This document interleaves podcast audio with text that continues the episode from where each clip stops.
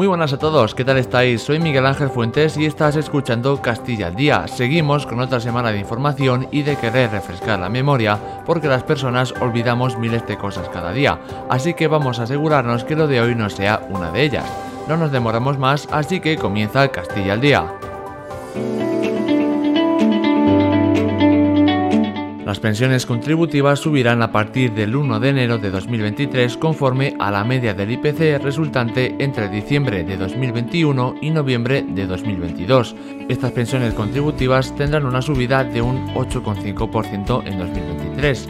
Aplicado a la práctica, si la pensión media en España está en 1.093 euros, en enero subirá 93 euros más, lo que sumaría un total de 1.186 euros. También se incrementarán las prestaciones no contributivas como el ingreso mínimo vital, en un 15% de cara a los próximos 12 meses. Esto responde a la emergente necesidad de combatir la tasa de inflación disparada que durante los meses de verano llegó al 10,4%. En otras palabras, todas las subidas de las pensiones costarán entre 12.000 y 15.000 millones de euros. La actualidad semanal en la región la acapara la tragedia sucedida en la localidad de Quintana del Rey, en Cuenca. Fue ahí donde se encontraron los cadáveres de dos niñas y la madre, que se suicidó después de arrebatarle la vida a sus hijas de 9 y 11 años cada una. Según informa el 112, la madre, que era agente de la Guardia Civil y tenía 42 años, integraba un equipo de violencia de género en Motilla del Palancar.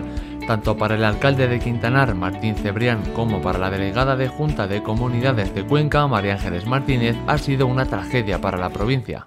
Profundamente consternados, eh, agradezco a la Junta de Comunidades el apoyo psicológico que ha mandado esta mañana al Colegio Público Valdemembra, donde estos niños iban, porque sus compañeros de, de, pupitre están totalmente destrozados. Desde el Gobierno regional ponemos a disposición todos nuestros recursos para ayudar tanto a la familia como a a los compañeros y a los profesores de estas eh, niñas.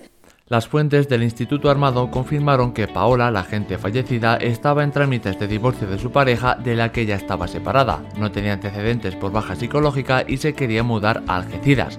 El Ayuntamiento de Quintana del Rey decretó tres días de luto oficial por el asesinato de las dos niñas.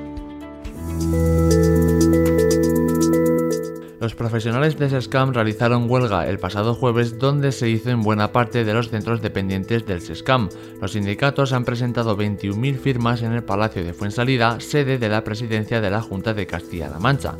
Los sindicatos apoyan esta iniciativa y esperan que se les dé a los trabajadores lo que llevan reclamando. No es otra cosa que parte del salario que han perdido a lo largo de los últimos 10 años.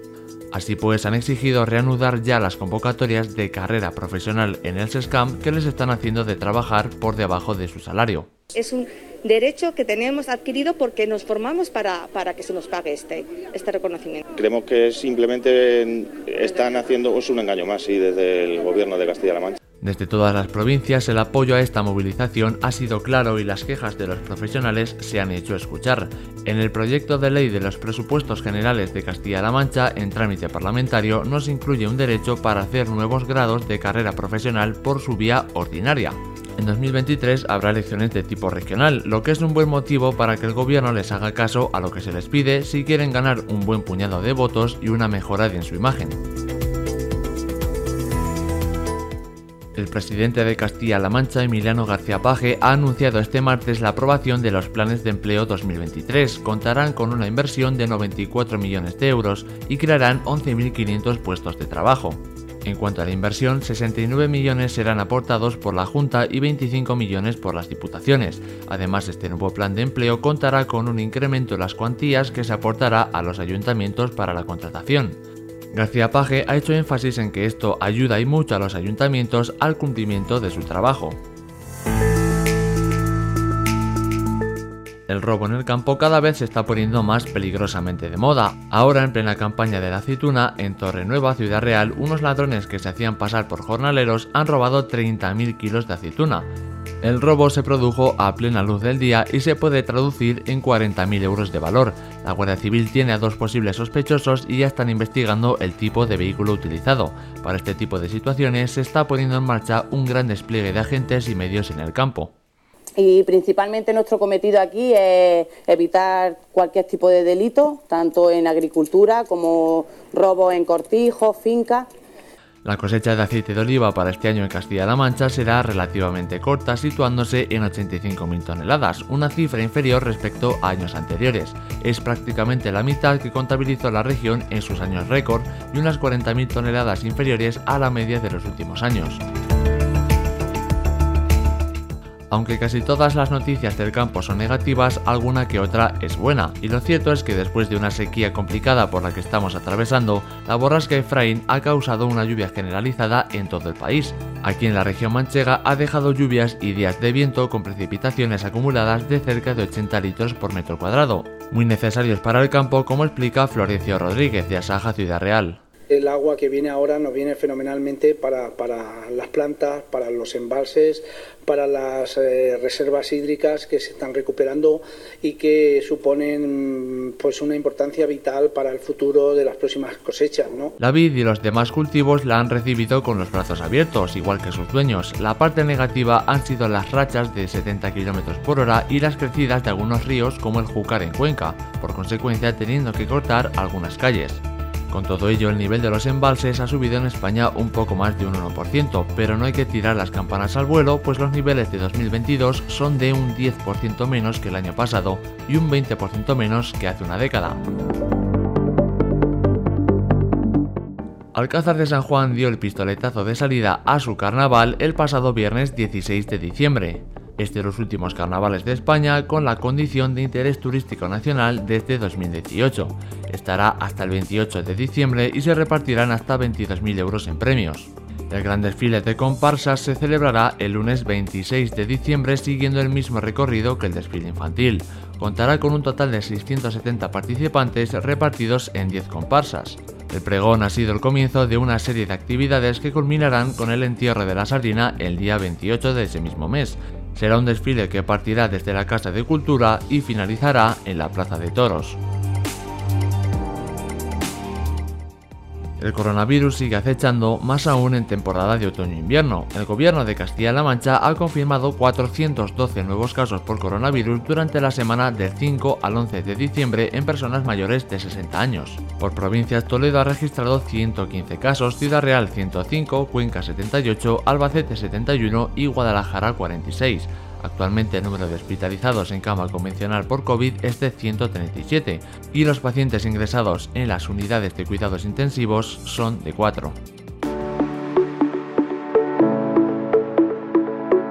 En noticias internacionales, Ucrania ha restablecido la mayor parte de las capacidades del sistema eléctrico del país, gravemente dañado durante las últimas semanas por los ataques rusos. La guerra no cesa y aunque Ucrania parece ir poco a poco recuperando terreno, lo cierto es que Rusia todavía no ha dicho su última palabra. El pasado viernes se realizó un ataque por parte de las fuerzas militares rusas con al menos 60 misiles sobre diferentes ciudades ucranianas. Un poco más tarde, las alertas se disparaban en un total de 16 regiones del país y se llamaba a los ciudadanos a refugiarse. Perú se encuentra sumida en el caos. El expresidente del país, Pedro Castillo, fue detenido por la policía después de haber sido destituido de su cargo. Castillo intentó disolver el Congreso de su país y establecer un gobierno de excepción dando un golpe de Estado, además de crear una nueva constitución en un plazo de nueve meses, tal y como lo anunció a sus ciudadanos en la televisión nacional. Temporalmente el Congreso de la República e instaurar un gobierno de emergencia excepcional, convocar en el más breve plazo a elecciones para un nuevo Congreso con facultades constituyentes para elaborar una nueva constitución en un plazo no mayor de nueve meses. Inmediatamente se produjo un desencadenamiento de rechazos y dimisiones en contra de esta decisión. Su condena de 18 meses de cárcel bajo prisión preventiva ha aumentado la tensión en las calles. Dina Boluarte, la nueva jefa del Estado, decretó el pasado miércoles el estado de emergencia a nivel nacional por 30 días para controlar los actos de vandalismo y violencia, pero que no ha tenido resultado efectivo. Más de 10 fallecidos y varios heridos es el primer balance de los primeros días de una situación difícilmente controlable en el país y la polémica llegó al Parlamento Europeo. A comienzos de la semana, la ya ex vicepresidenta del Parlamento Europeo, Eva Kaili, y más diputados también, han sido también imputados por delitos de participación en organización criminal, blanqueo de capitales y corrupción. Al parecer, Keely habría recibido medio millón de euros con el fin de tomar una posición favorable sobre el país de Qatar, lo que le costó su puesto de trabajo, pero la cosa no se queda ahí, ya que uno de los diputados detenidos, presuntamente, ha confesado que Marruecos estaría sobornando a políticos para defender sus intereses en la Eurocámara. Estos sobornos se basan en hacer regalos en el Parlamento con el fin de mejorar también su imagen. Queda mucho por investigar, pero esto es solamente la punta del iceberg de lo que ya se conoce como Qatargate. Terminamos con deportes y una buena noticia para un árbitro castellano manchego. El colegiado Javier Alberola Rojas ha vuelto a pitar un partido de fútbol en un estadio de primera división tras superar la lesión que lo ha tenido alejado del mundo del fútbol alrededor de 7 meses. Lo ha hecho en el Coliseum Alfonso Pérez, estadio del Getafe, en el partido amistoso que enfrentó al propio Getafe y a Chivas de Guadalajara, un encuentro que terminó con lágrimas de emoción y que como recordó en el larguero de la cadena SER, ha sido muy duro el camino para poder volver a arbitrar.